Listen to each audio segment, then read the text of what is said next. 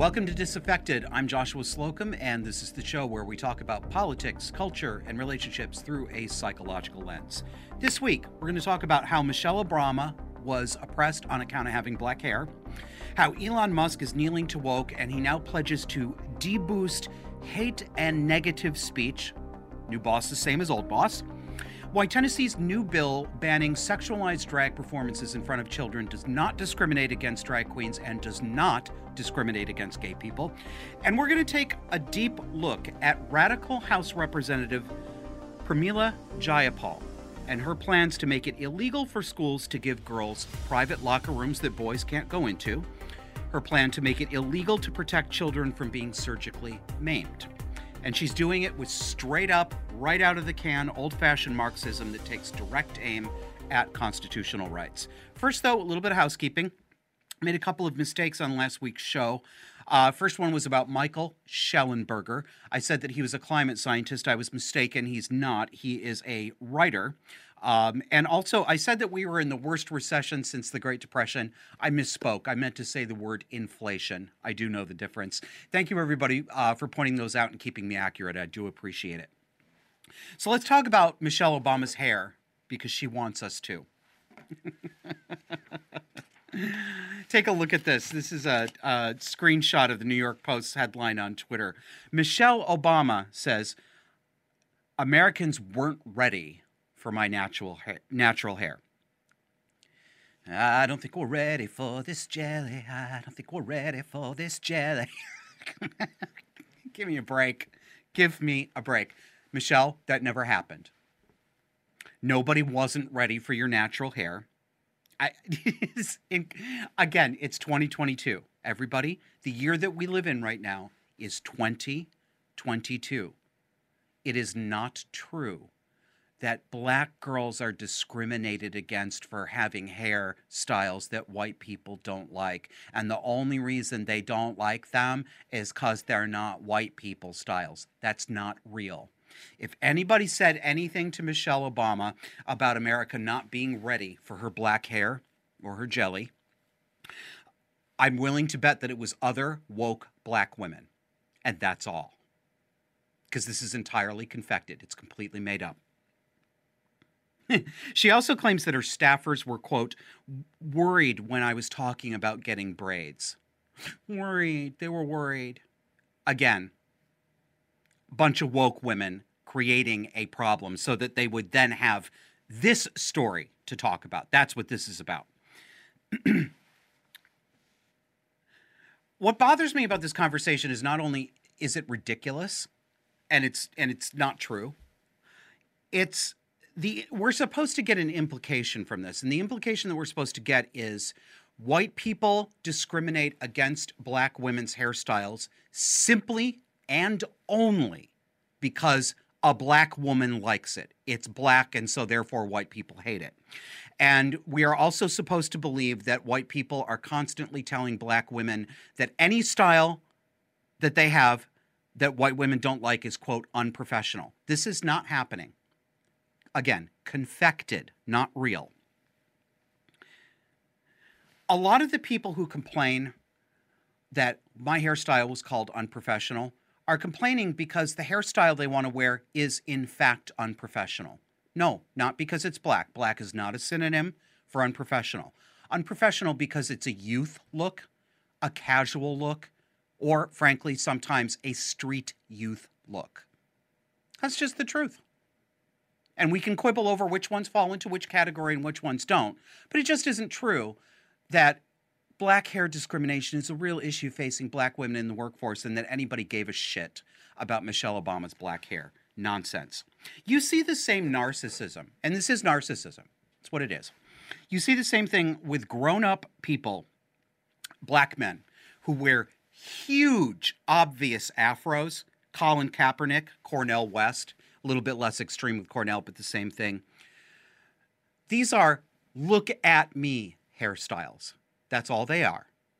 It's not that they're natural. It's not that, well, this is just how my people wear their hair. It's look at me. And look at me the wrong way so I can say you discriminated against me. So, bye, Michelle. You're done. let's look at some, let's look at some narcissism from uh, someone. I was going to say natural hair, but I don't know how natural this pink puff on the top of her head is. This is a clip, very short clip from a funeral, and the woman speaking is the deceased man's daughter. So this is his daughter at her father's funeral.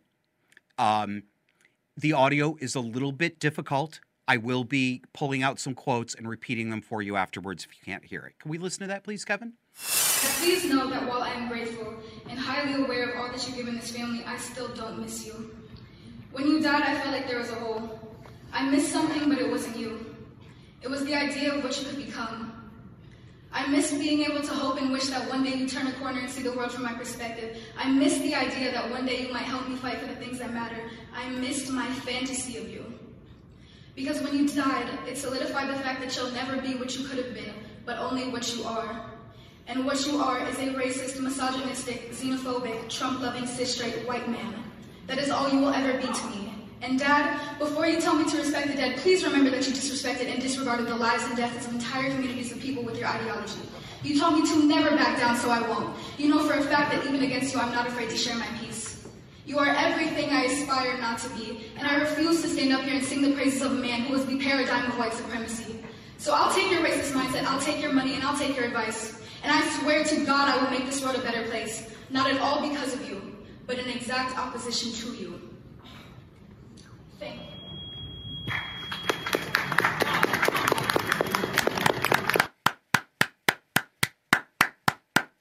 You clapping? Audience, you clapping?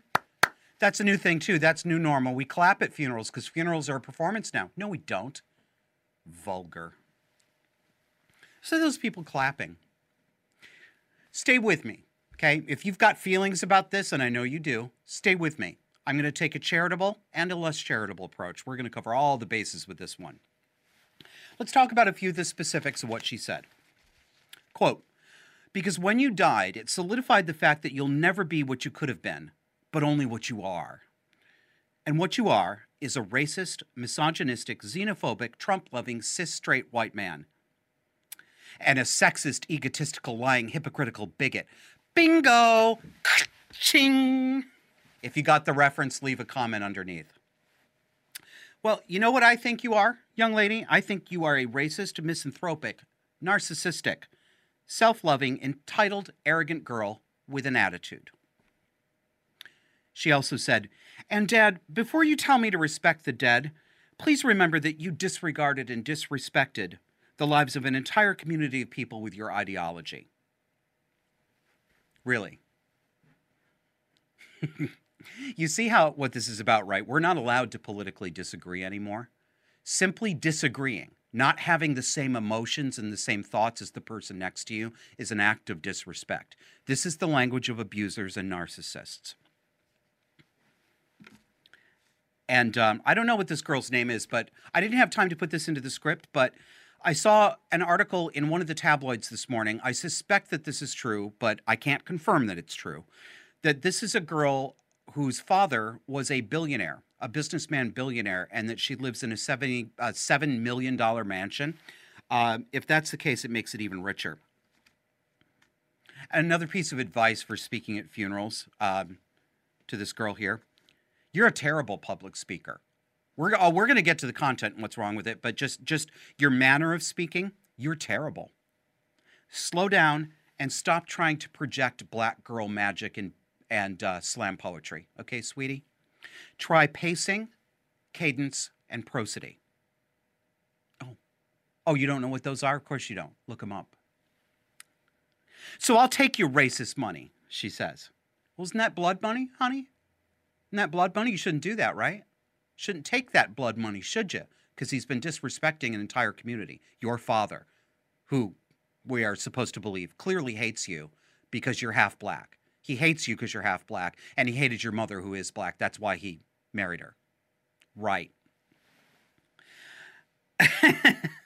Matt Walsh talked about this. And I have some things to say about um, Matt Walsh's analysis of a few things on this week's show. He talked about this, and I think he's largely right in in talking about this as as narcissism and a and a, a gross display. But in my, and I listen to Matt Walsh. I agree with probably eighty-five percent of what he says. I really like him. I like him as a commentator. But there's a frequent mistake that he makes, and it's a mistake that a lot of people make when talking about people like this. Um, he did acknowledge that perhaps this girl's father was abusive, um, or, or that, that it's understandable if one had abusive parents, we wouldn't expect them to go to a funeral and praise them. We wouldn't expect them to do this either, but we certainly wouldn't expect them to lie and say this was a wonderful person. But he then said, but, but that's not the case with this girl. She's just a narcissist. Here's the charitable take. How does, how does he know?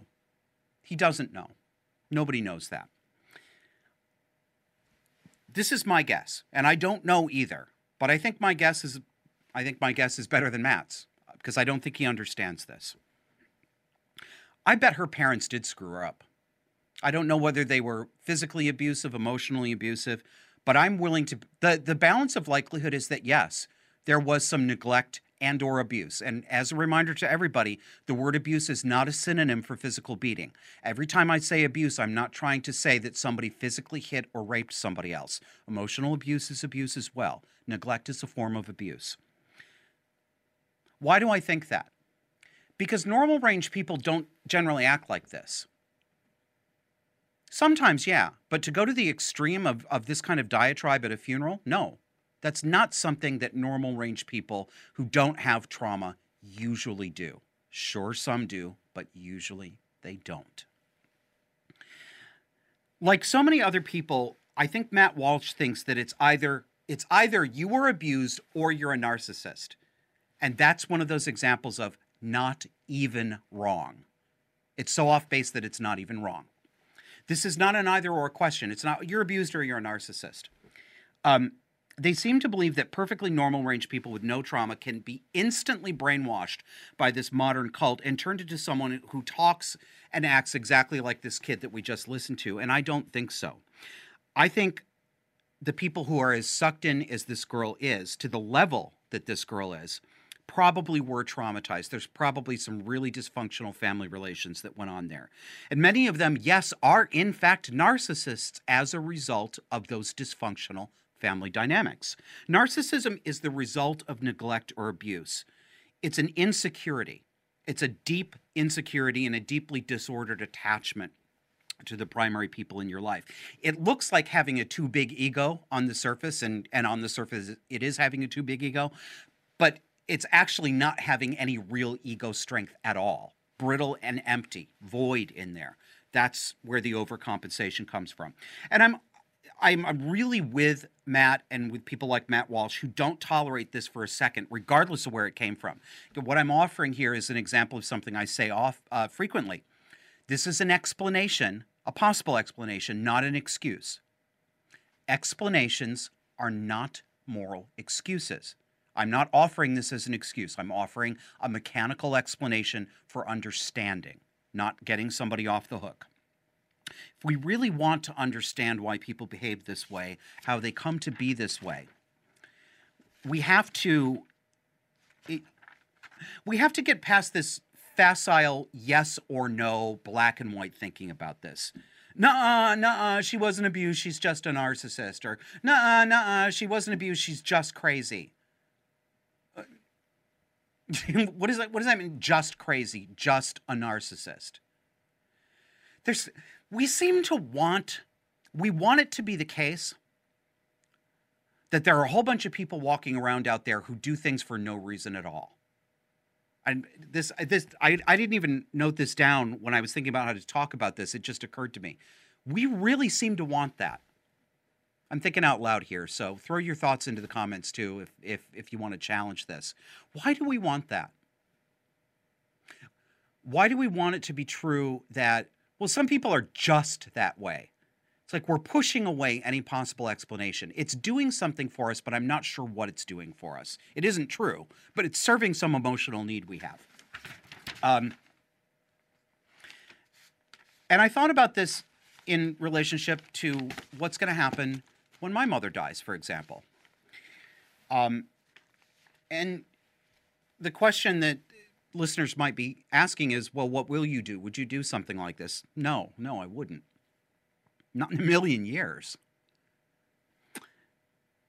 We three children, my brother and sister and I, we have as strong a moral claim as I think it's possible for a child, a grown child, to have, to tell the truth exactly as dirty and nasty as it, as it happened.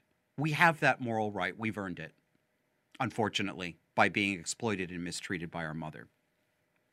That's why I talk about this on the show. And I'm not nice like Christina Crawford. I didn't wait for my mother to die. I think that pisses some people off, too. Um, she earned it. But you know who didn't earn that kind of diatribe? Other people who would be at her funeral, other people who were at this, this woman's father's funeral. Everybody isn't the child of the deceased. Everybody isn't the abused spouse of the deceased. People have different relationships and different emotional connections to the people, to the deceased person. There are people who are going to be at a funeral who have no idea what went on in the family home, who've never experienced this man this way, maybe didn't experience my mother in any way like, uh, like her children experienced them. Why would they deserve to hear this? What would be the purpose of that? It would be wrong. It would be actually, and it, I feel like using this word is over-egging it a little bit, so if you can dial back the dramatic implication a little bit, it's almost like a an emotional assault on, on other people. It's, it's really stepping over a boundary to do something like this. What would I do? Well, if somebody else were organizing the funeral, I probably just wouldn't go. I'm not exactly sure what I'm going to do when that time comes. I've talked to my sister about this. I, and I know that a lot of other, other people out there who have parents like I did think about this too. What am I going to do when they die? I can think of several possibilities. I might, I might want nothing to do with it. I might say I'm not taking any responsibility for the burial. I'm not taking any responsibility for the funeral. I'm not taking any responsibility for the possessions. I'm not cleaning out any houses. I walk away and wash my hands of it. I could also imagine that I might say, I feel a need to close this book, and one of the ways I'm going to do that is by taking responsibility for the burial and the arrangements. I can see being conflicted about it. The only thing, I don't know anything for certain about what's going to happen, but what, except this. Whatever will happen will reveal itself to me when it happens. I'm expecting that my emotions will be confusing, they might be conflicted, and that I won't know what to do. So I'm not making any plans. I'm just going to be open to whatever happens when it happens. Um, to be as charitable as possible to a young woman like this, she may grow over the years. And she may grow to regret this. She may shed this prepackaged oppression identity that she has. I hope for her that she comes to understand how the family trauma that I suspect happened, how it happened, why it happened. I hope she gets to a point where she said, where she looks back on this and says, "Ooh, I'd never do that again." So I guess I'm saying I, I, I found this incredibly distasteful. I found it very distasteful that people clapped about it too. But I can also understand it. I can see myself doing something like that maybe if twenty years ago. And, and maybe, maybe if I hadn't found another outlet, this show, my writing, talking about what happened in our family and trying to make sense of it not only for myself, but for everybody else out there who's come from a cluster B family. Perhaps if I hadn't found that outlet, I'd be more prone to acting out in this way. I, I could see myself doing this at age twenty-five, but certainly not at age forty-eight. So I hope for that, for her. Um, very, very quickly, because I took longer on that than I thought I was going to. Um, Elon Musk and Twitter.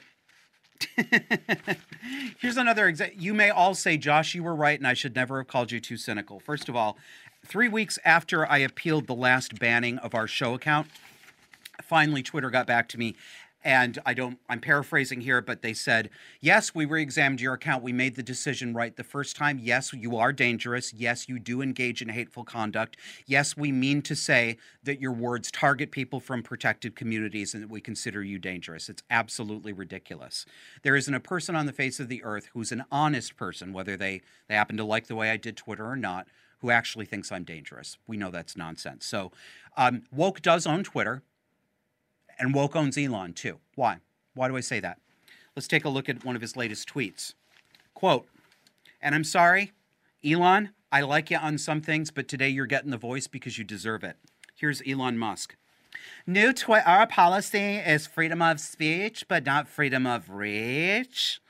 Negative hate tweets will be max deboosted and demonetized, so no ads or other revenue to Twitter. You won't find the tweet unless you specifically seek it out, which is no different from rest of internet. Who decides what a negative or hate tweet is? A negative tweet. Negative tweets. If they're not positive enough, we're going to shadow. What he's doing is shadow banning. Yeah, that's what he's doing. So, um, welcome to it. And um, if you want to tell me that I was right, you know where to find me. All right, we're going to take a break here, but you need to get into our Discord community. Discord, online chat rooms, that's what it means. We've got channels for everything, and the conversation just gets better and better every week. We recorded a couple of audio podcasts this week with actual audience members and listeners. Uh, because we want to do more of that. We want to have conversations with, with real people instead of just um, having prominent people on when we have guests. A couple of ways to do it. We don't ask much, but we do ask for your financial support for the show um, in order to get the privilege of Discord. five dollars a month at a minimum. Go to patreon.com slash disaffected or subscribestar.com slash disaffected. Or for one-off donations, open PayPal and send a donation to us at disaffected dot f m. We'll see you on the other side.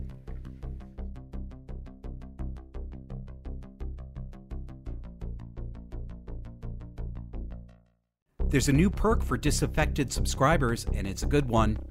Patreon and Subscribestar donors, as well as PayPal donors, now have instant access to our backstage Discord server. Join multiple topic-based chat rooms and twenty-four seven open voice chat, and even virtual events on a main stage for hosted conversations and backstage podcast recording sessions. It's not Twitter, and you don't have to pretend Bruce Jenner's vagina is real. Sign up today.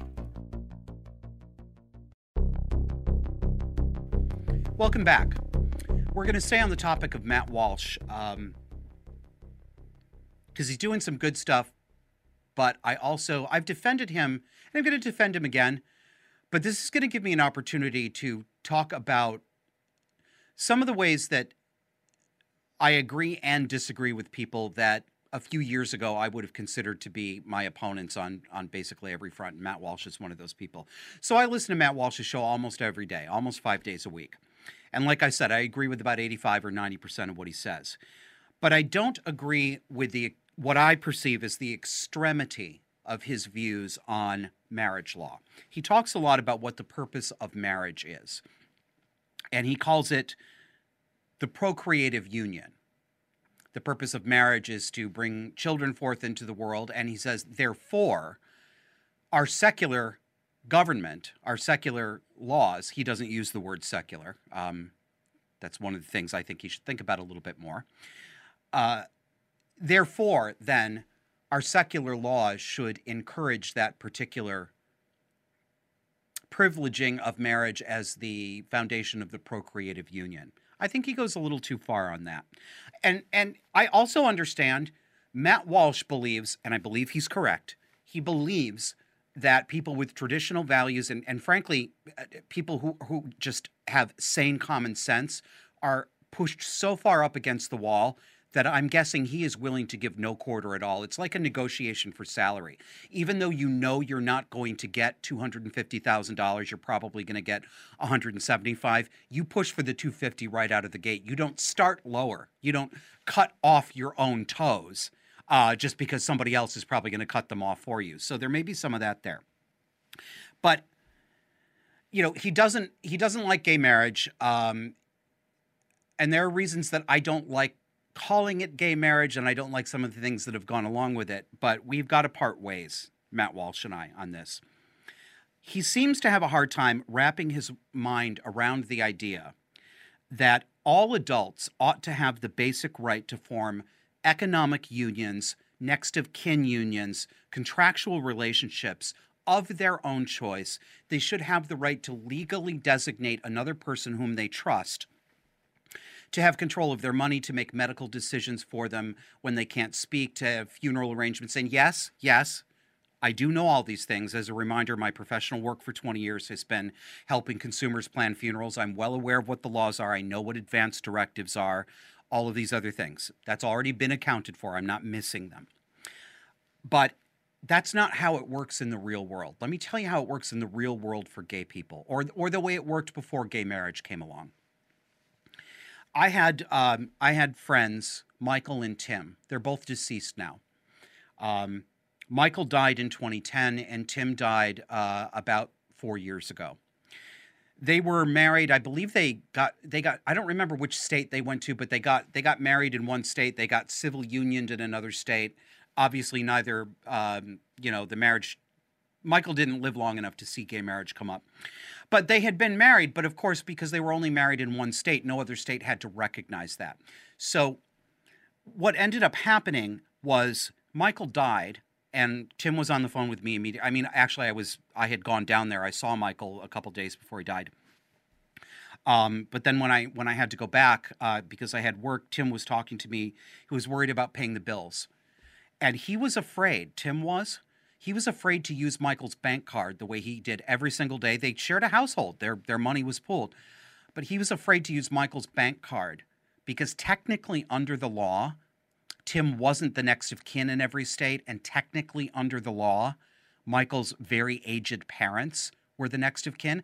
Tim was afraid of getting in trouble for accessing the money. Listen to me. I just said accessing. For getting to the money that really was their pooled money, because he wasn't recognized as being the legal next of kin. That's just a small story. There have been, I've seen much, much worse. I have seen, not just heard other people talk about, I have been involved professionally trying to help gay couples where the family, the actual blood kin of one of the partners, didn't speak to their son for twenty or thirty years because he was a dirty, filthy homosexual. Wouldn't speak to him at all, didn't have him home for Christmas. As soon as he died, they showed up and took his body deliberately to spite the gay partner. It wasn't just, you know, we want to, you know, we want to share in this. They they took delight in in making taking the corpse away and making it hurt. They wanted to hurt, and they had the legal right to hurt, and they did. This happened. It happened a lot. That's not right. So, so far as gay marriage goes, we can talk about whether that was a good idea to call it marriage. Uh, I've got some mixed feelings about that. And as much as I appreciate Matt Walsh as a conservative, and I share many of his conservative views these days, if it comes down to a point where there's a right-wing backlash and people like Matt Walsh are out there trying to get rid of, let's say they, let's say they get rid of gay marriage. I'd be okay with something called civil unions as long as it, it carried all of those uh, legal rights to sharing money, next of kin status, all those things. I'd be okay with that because I think one of the ways that we gay people overreached was we wanted, we didn't just want equal rights, we wanted equal social praise, and we tried to force it through the law.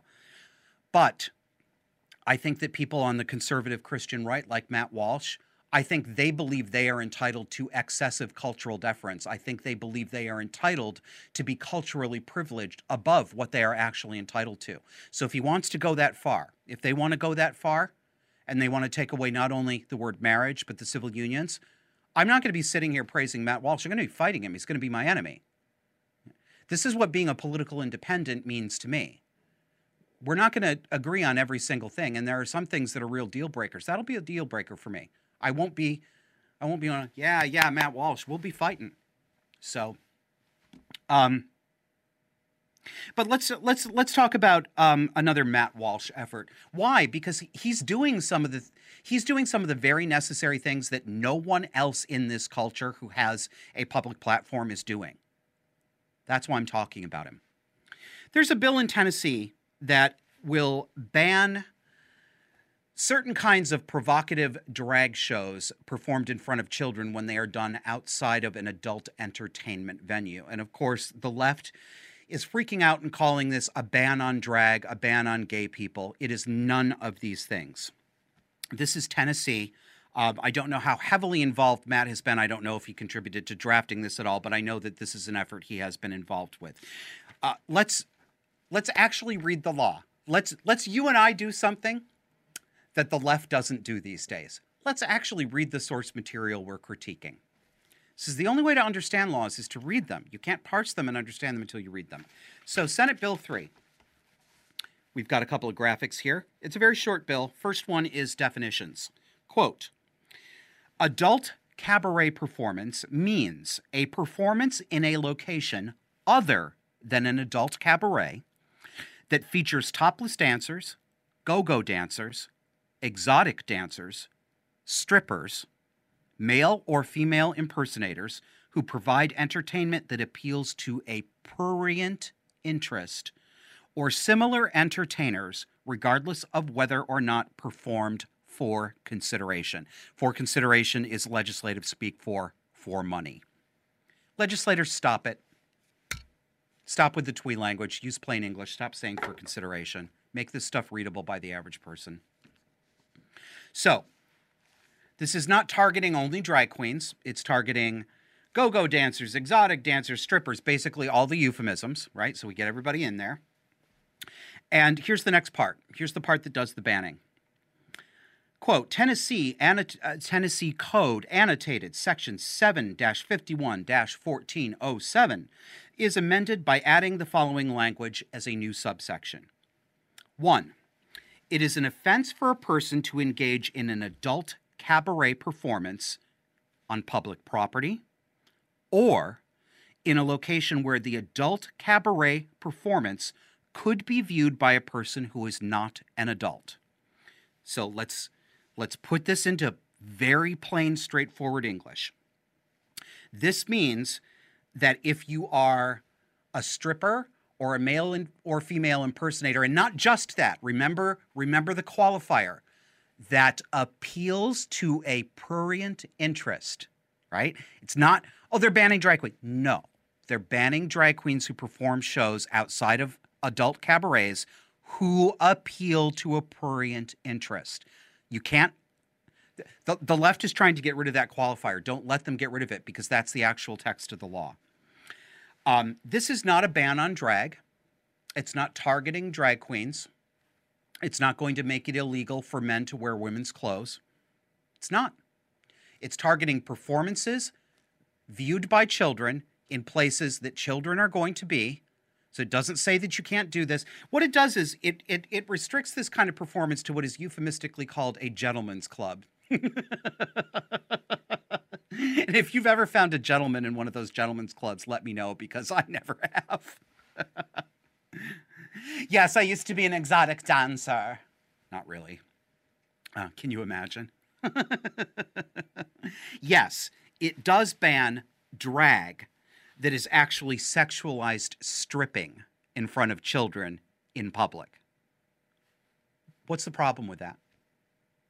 What's the problem with that? I'm waiting. I know, love knows no age, right? This is just like the so-called don't say gay bill in Florida that the entire left was saying, they won't even let you say the word gay. If you say the word gay in school, you're breaking the law. No, no, that wasn't true. And it's not true that this is banning drag queens either. As a reminder, the don't say gay bill in Florida didn't ban the word gay, didn't even have the word gay in it. It only banned instruction by teachers, instruction in sexuality and gender identity, kindergarten through the third grade. That's all it did. What's your problem with that? Hmm? There is a potential problem with this law, but it is, a, it is a problem that almost all laws share. But let's acknowledge it. It's the term prurient interest. That's open to interpretation. Yes, correct. If that's your criticism, I'm with you. I was with you when I was writing the script last night. Um, yes, you, we will have to risk that someone will interpret that so broadly that anyone who doesn't wear what they believe is the right clothes and doesn't perform exactly the right way is caught up in, in an allegation that they violated this law. That is going to happen. Yep, going to happen. Yes, it will have to be litigated in court to establish the boundaries. This is normal. This is what happens with laws all the time. Case law interprets laws. This is normal. You can't write laws that this won't happen to. All of them go through this process. Guess what?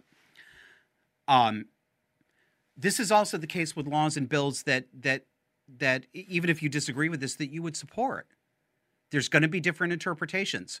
And yeah, if you don't like this bill, you're going to have to put up with seeing it badly applied and misapplied. You're going to see some examples of what you consider injustice, and I might even agree with you.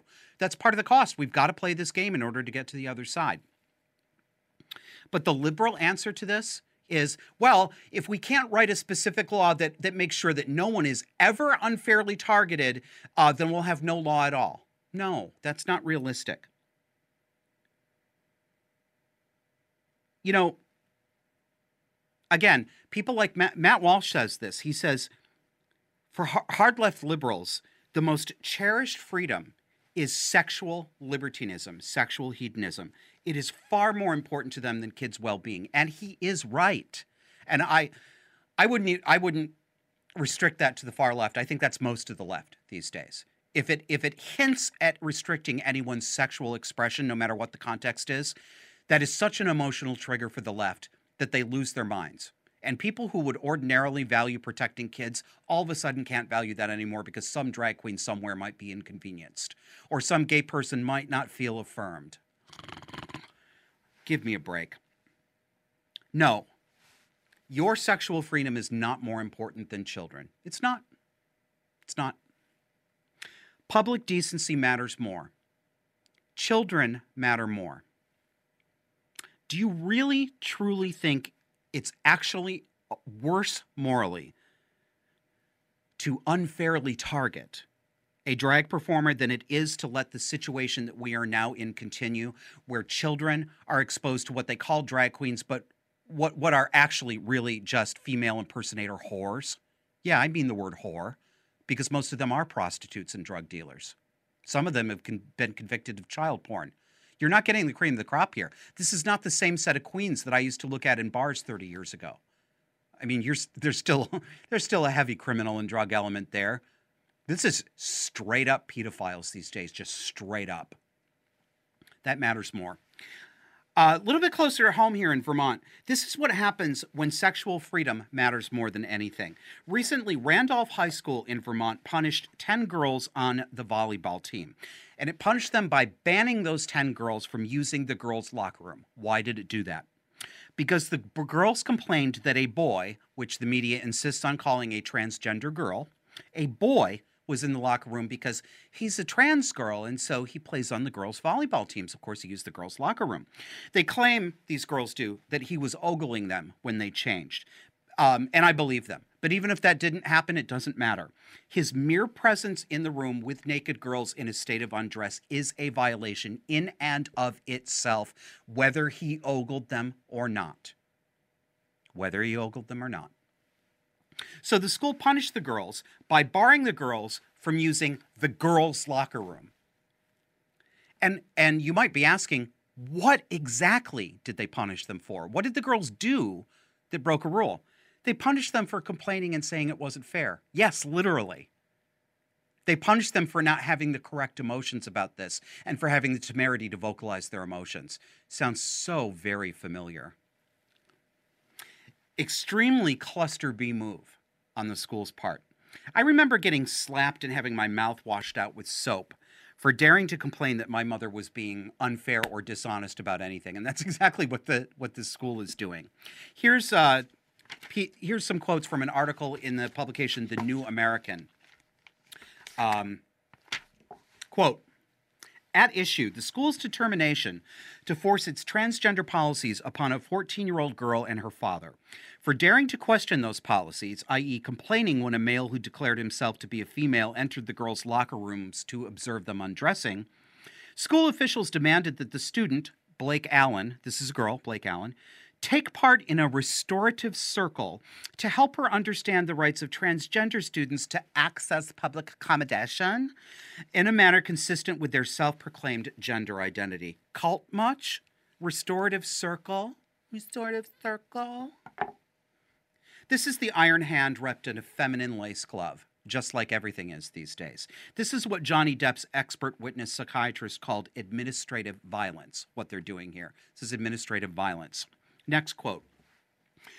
This is, look how far they're willing to go. School officials also demanded that her father, the girl who complained, her father, Travis Allen, apologize for a Facebook post challenging the mother of the transgender male slash female over the veracity of a Facebook post she made defending her transgender male slash female son slash daughter. Even the goddamn magazine is so afraid of these people that it's writing this gobbledygook. It really did write male slash female and then male slash female son slash daughter. Stop it. Guys, it starts with you. New American, it starts with you. Stop cowering. Stop it. So, I'll read you a little bit more. Travis Allen and his fourteen-year-old daughter, Blake, were punished for expressing their views on a matter of profound public concern, whether a teenage male who identifies as a female should be permitted to change in a girl's locker room, regardless of the discomfort experienced by the girls in the room. Um, also, defendants, this is the school, seek to coerce her, the girl who complained, to agree with the transgender dogma. In addition to giving Blake two days out of school suspension, defendants are requiring her to take part in a restorative circle, our equity coordinator, and at least two students who can help her understand the rights of the students to access public accommodations in a manner consistent with their gender identity, and they want her to submit a reflective essay. I talked about this many times before, well, not many times, a couple times before. This is, they want her to write a hostage letter. It's like the hostage letters I had to write when I was put in a glorified orphanage as a teenager, uh, taken out of my home. I had to write letters um, to my mother and to the staff at the orphanarium, telling them what a bad boy I was, why I was a bad boy, how I understand that I'm a bad boy, um, and that I won't be a bad boy again. Nonsense. Well, the happy news to this is these two people, the father and daughter, hired the Alliance Defending Freedom, which is a Christian conservative law firm that has had uh, successes in cases like this, and they filed a lawsuit, and the school immediately backed down because they knew they were treading on thin ice. So um, I'll just leave you the quote. After reviewing the lawsuit, school officials backed down, said the Alliance Defending Freedom. Shortly after filing the lawsuit, counsel for school officials notified A D F attorneys that the superintendent was rescinding the disciplinary actions. This is how it's done. Okay, we're coming up on another break, but I want to remind you, we would love to have your financial support. Will you help us keep this show going, and will you help us grow it? Two ways to do it. Subscribe on patreon.com slash disaffected or Did I say subscribe star or Patreon already? Anyway, I probably already did this and I'm screwing this whole thing up. What I was supposed to tell you is we want you to subscribe on audio because we are putting out audio-only podcasts again. We've got a couple out this week. So go to your favorite podcast platform. Go to Spotify, iTunes, Pandora, Google Podcasts, iHeartRadio. You will find us there, and we will see you on the other side.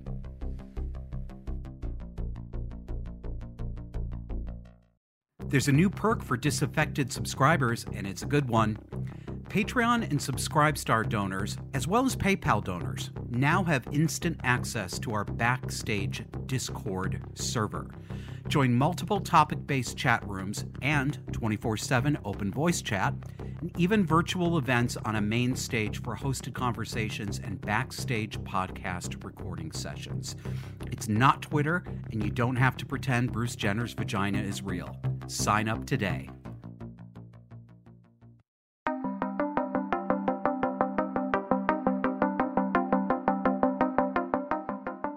Pramila Jayapal, U S House Representative Pramila Jayapal. I have sixteen bones to pick with her today. She's constantly sending me email um, because I'm on everybody's email list. And this one came up yesterday. We'll show you the graphic on the screen here. And it says, would student loan debt cancellation help you? Yes or no? Great big buttons. And here's the text to the email. Dear Joshua, recently, President Biden announced an executive action that would cancel up to twenty thousand dollars of federal student loan debt per borrower. However, this relief has been stalled by lawsuits filed by red states and special interest groups.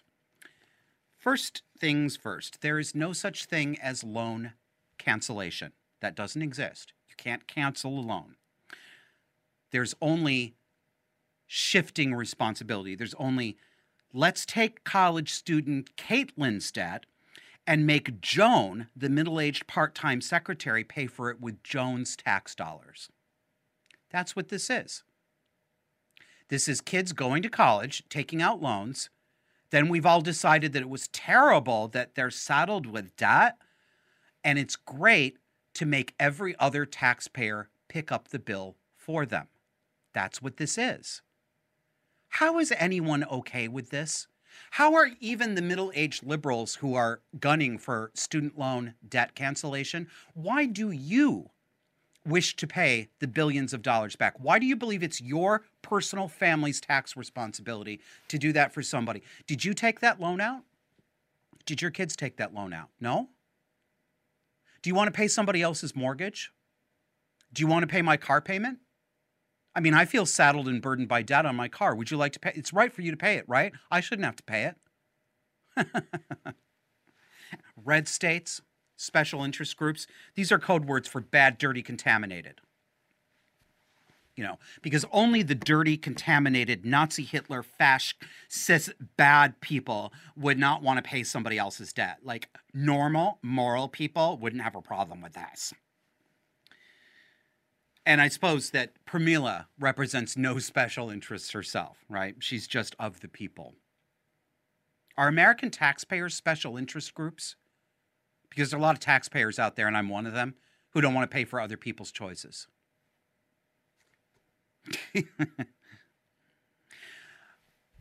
I wasn't going to I wasn't going to say anything about that. I've been mulling this for a couple of months, but this I am going to say something about it now.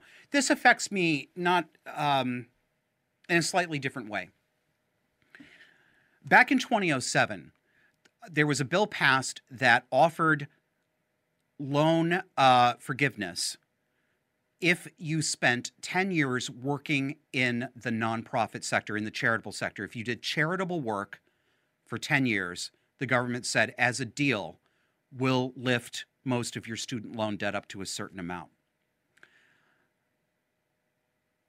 This is similar to programs that this country and other countries have had uh, for nurses, for civil engineers, uh, for people who've done military service. You know, you, we can argue, disagree on whether or not that was the right decision to make. I'm not entirely sure that it's the best public policy decision, but I think it's more justifiable. I think it's a more straightforward deal than, oh, you just wanted to take out a bunch of loans and now we're going to swoop in and blah, blah, blah. So I was like, that's great. I work for a charity. I work for a nonprofit. Um, the conditions were you have to make ten years of payments. You can't, they all have to be on time. I did that. I signed up. I did everything on time, only to come to find out later that I'm not getting any of that remaining student debt forgiven, even though I've worked for twenty years in the charitable sector. Why? Because unbeknownst to me, and I'm not a stupid person, I'm a guy who reads contracts, I understand fine print, didn't understand this, I consolidated my loans the wrong way. I didn't consolidate them into a specific kind of loan that was owned by the federal government, even though the federal government knows exactly how much I borrowed, and even though they urged me to consolidate to get my interest rate down. So I'm just shit out of luck. I did what I was supposed to do on a limited deal that was directly tied to the fact that I chose to work in the charitable sector, so it was all above board, but I don't get it. I don't get it anymore, and neither do thousands and thousands of other people who took that deal, that above board deal. That's what's really going on. So there you have it. More back to uh, Jamila here. With the president's action, approximately twenty million people would see their loans fully canceled. God, that drives me crazy. And an additional twenty-three million would see relief with a portion of their debt canceled. And student loan debt cancellation is a racial justice issue. ninety percent of black students and seventy-two percent of Latino students have loans. Wait a minute. Uh, Pramila, you meant Latinx, didn't you? Pramila, Latinx, right? seventy-two percent of Latino students have loans and are more likely than white borrowers to owe more debt twelve years later. Canceling this debt would mean real progress toward closing the racial wealth gap. I've heard from people across the country who this re- relief would help directly, to get married, to buy a home, to have kids, or to start a business. Well, you know what, Jamila? I heard on mainstream media this week about some of those people that that would really help to get married. And guess what they're not doing with that money? They're not getting married and they're not paying off other debts. What are they doing? Self-care, you know, taking trips, travel, art and stuff, you know, self-care. Piss off. Racial justice? How is this a racial justice issue? Because black people don't like paying their loans any more than white people? We're supposed to feel more sorry for the black people and Latino people because it's harder for them to repay loans. It hurts them more to repay loans than it than it hurts me because they're more likely to have later debt than I am on average as a white person. That means it hurts them more than it hurts white people to have burdensome debt. More than poor white students who took out loans maybe foolishly. Why? If you can't afford groceries, does being hungry, I, I'm sorry, being unfeeded, unfeeded, does being unfeeded hurt your tummy more if your skin is darker? Does that make the hunger pangs worse? Yeah, I'm saying stupid shit because what she's saying is stupid shit. Why do we swallow this? Isn't it easy to see through? It's so easy for me. I, I don't understand why. This It's straight up Marxist agitation, straight up no chaser. That's what it is. Somebody else is responsible. Fuck whitey. Fuck that rich, them rich people. Rich white people like me, right? Rich. That's not all Pramila Jayapal's been up to. And this is, to my mind, significantly worse. We're going to talk about House Res- Resolution twelve oh nine. When I say House, I mean the U S federal House, not state, federal. House of Representatives, Congress. Pramila Jayapal is one of the most radical politicians that you are ever going to find. She wants to remake this country in fundamental ways and in ways that actually undermine the plain language of the Constitution. And you probably have no idea how deep it goes because you haven't read any of her actual legislation. We're going to do that, except I'm going to correct the record.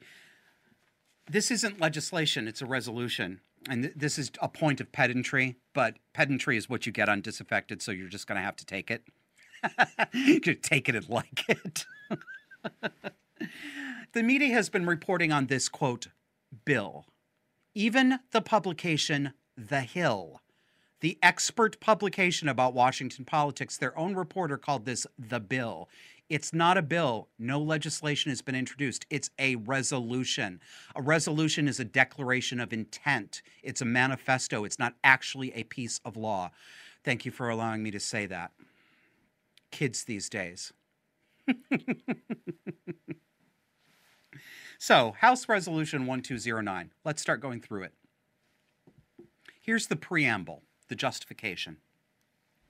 Recognizing that it is the duty of the federal government to develop and implement a transgender Bill of Rights to protect and codify the rights of transgender and non-binary people under the law and ensure their access to medical care, shelter, safety, and economic security. And uh, yes, I'm slipping into mommy tone because we're talking about mommying people. It's the federal government's responsibility to ensure them economic security and, ooh, safety. Ugh. Ugh. It's the government's duty to ensure safety and economic security. Huh? Here comes, uh, you get this in resolutions too. Let's go through the whereases. Quote, Whereas an estimated one million four hundred thousand transgender adults live in the United States. Really? one million four hundred thousand. How do you know? What does transgender mean? How are you measuring this?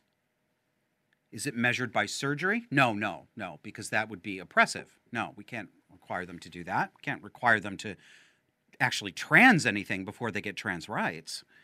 So, so it's not surgery. Is it um, maybe self-declaration? I say I'm trans? Is it Harry Potter drag worn by frumpy twenty-year-old lesbians with a chip on their shoulder? Is that trans? Is it Ellen Page's fake abdominal muscles? What is transgender? How are you measuring it? Well, they don't have to say, because Pramila Jayapal is the sayer, and since she said it, it's true.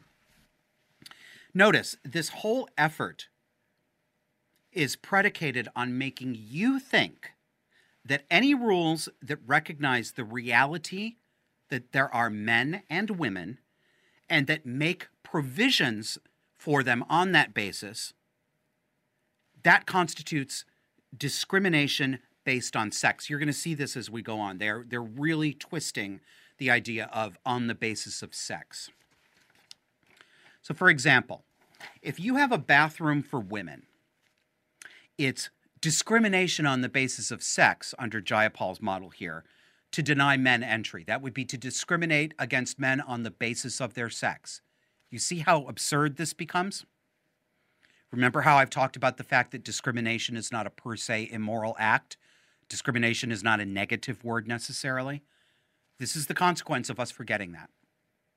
Yes, they are using words that make people think of Ruth Bader Ginsburg. That's deliberate. They want to provoke the emotions that liberals have about one of their heroes, who is um, deceased Supreme Court Justice Ruth Bader Ginsburg. Um, this language that, and this person that, that liberals and particularly feminists think very fondly of and believe is or was a font of sensible righteousness, they're doing this to game your emotions. Pardon me. They're doing this to distract you from what they're actually doing, which is an attempt to make it illegal for women and men to have any private spaces on the basis of their sex, anywhere, at any time.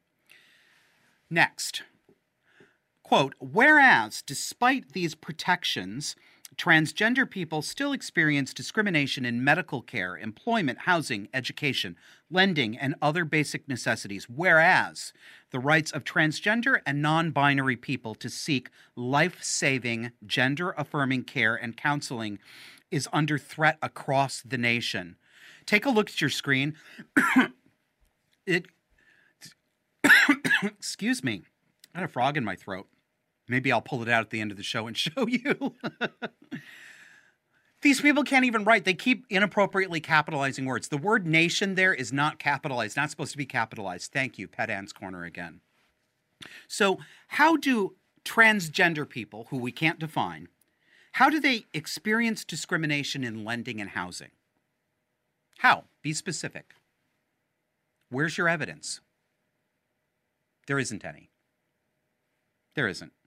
Other basic necessities. How are they being discriminated against and prevented from getting other basic necessities? Do, do, do, do, do, do, do. Still no answer, right? Okay. Also no evidence of that. Life-saving, gender-affirming care. As a reminder, this is the claim that elective mastectomies for mentally troubled girls and women are, quote, life-saving. This is the claim that surgery to shave off your big old Neanderthal male brow bone in facial feminization surgery is life-saving. It's life-saving. Are you as tired as I am of all this histrionic emotional inflation? The whereases keep going. Let's do the next one.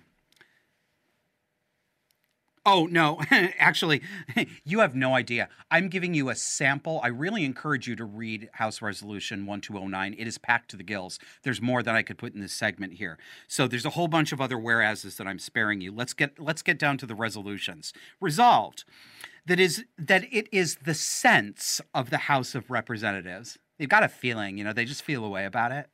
It is the sense of the House of Representatives that One, it is the duty of the federal government to protect the rights of transgender and non-binary people as outlined in this Transgender Bill of Rights by A, ensuring transgender and non-binary people have equal access to services and public accommodations that align with their gender identity.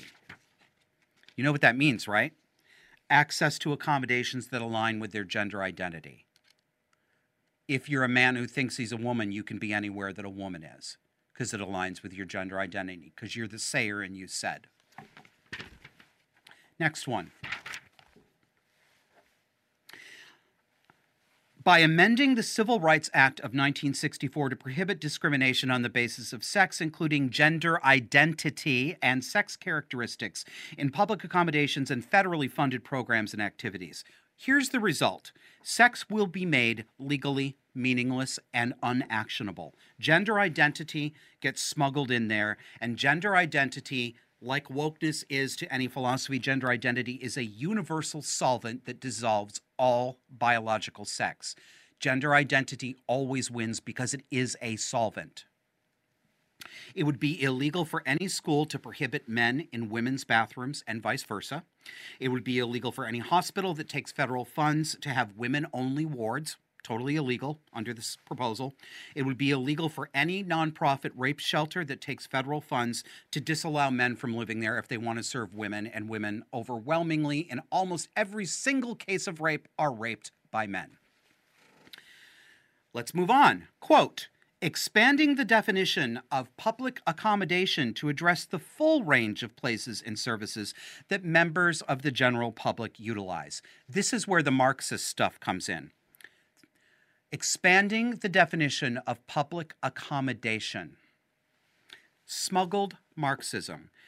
This is the redefinition of private property to become public property that the government gets to dispose of, not the owner. This means that your hair salon that you own, the bakery that you own, the waxing salon that you own, any business at all that you own is not yours. Not really. It's a public accommodation. It's the government's. It'll be defined, all of those businesses will be defined as a public accommodation, and you will no longer be able to say no under federal law to any request to make a transgender surgery celebration cake if you're a baker. They really hate that guy in Colorado. That's what they're thinking of right here. You know, they did this with the war on smokers. And yes, I mean the war on smokers. It wasn't a war on smoking. It was a war on smokers. They defined bars as that were owned by private people as public accommodation. When the bar owners tried to get around this by taking it private, making it a private club that you actually had to put a membership application in and pay a fee for, the government just changed the law and said, nope, that's a that public accommodation too. There's no such thing as a private club if you're not allowed smoking. Some people listening to this liked that. You know who you are. You liked it because you don't like cigarette smoke. You were fine with it because you don't like the smell of cigarette smoke.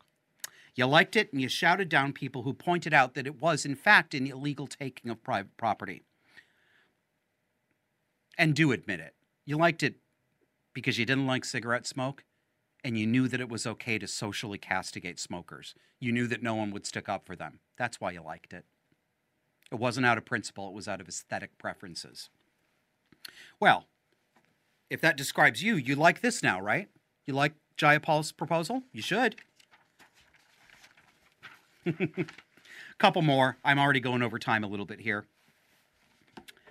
Next part of the resolution. Explicitly car- clarifying that it is illegal to discriminate on the basis of sex, including gender identity or sex characteristics in public accommodations and services on religious grounds. Whoa, Nelly! Did you catch that? They're trying to reach into protected First Amendment rights to religious expression. They're, and they're doing this by defining any place or any business except an actual church as a, quote, public accommodation that is not subject to you exercising your religious sentiment and religious choice. I'm not a religious person, but I'm a believer in constitutional rights. If you don't, if you're a Christian baker and you don't want to bake a cake for my gay wedding, you shouldn't have to. I wouldn't even think of trying to force you to do so. I'd be ashamed of myself for behaving that way. Uh, I can't do all the rest here, so I'm just going to pick out the, the most important here before I wrap up and let you guys go for the week. I this There's so much in here. Quote, guarantees students' rights to participate in sports on teams that best align with their gender identity and use school facilities that best align with their gender identity. So when she writes a bill, they're going to make it illegal for you to prevent boys, teenage boys, from playing on girls' sports teams, and it will be against federal law to keep them out of girls' locker rooms. You think this is a problem at the states now? Wait till the feds get a hold of it. Quote, eliminating unnecessary governmental restrictions on the provision of and access to gender-affirming medical care and counseling for transgender and non-binary adults, adolescents, and children. Translation into plain English. No state should be able to stop surgeons from mutilating children. That's a violation. It's unnecessary and a barrier, so we're going to stop it. Remember, break all barriers, get rid of all boundaries. There is so much more. These people want to give, they want to give people the right to demand that the State Department change a person's sex-based identification on a passport simply based on that person's self-declaration and command. Unbelievable. There's more for it. Maybe I'll put some in the notes. Um, this is what's going on, folks, and that's the show this week. Thanks for joining us. See you next time.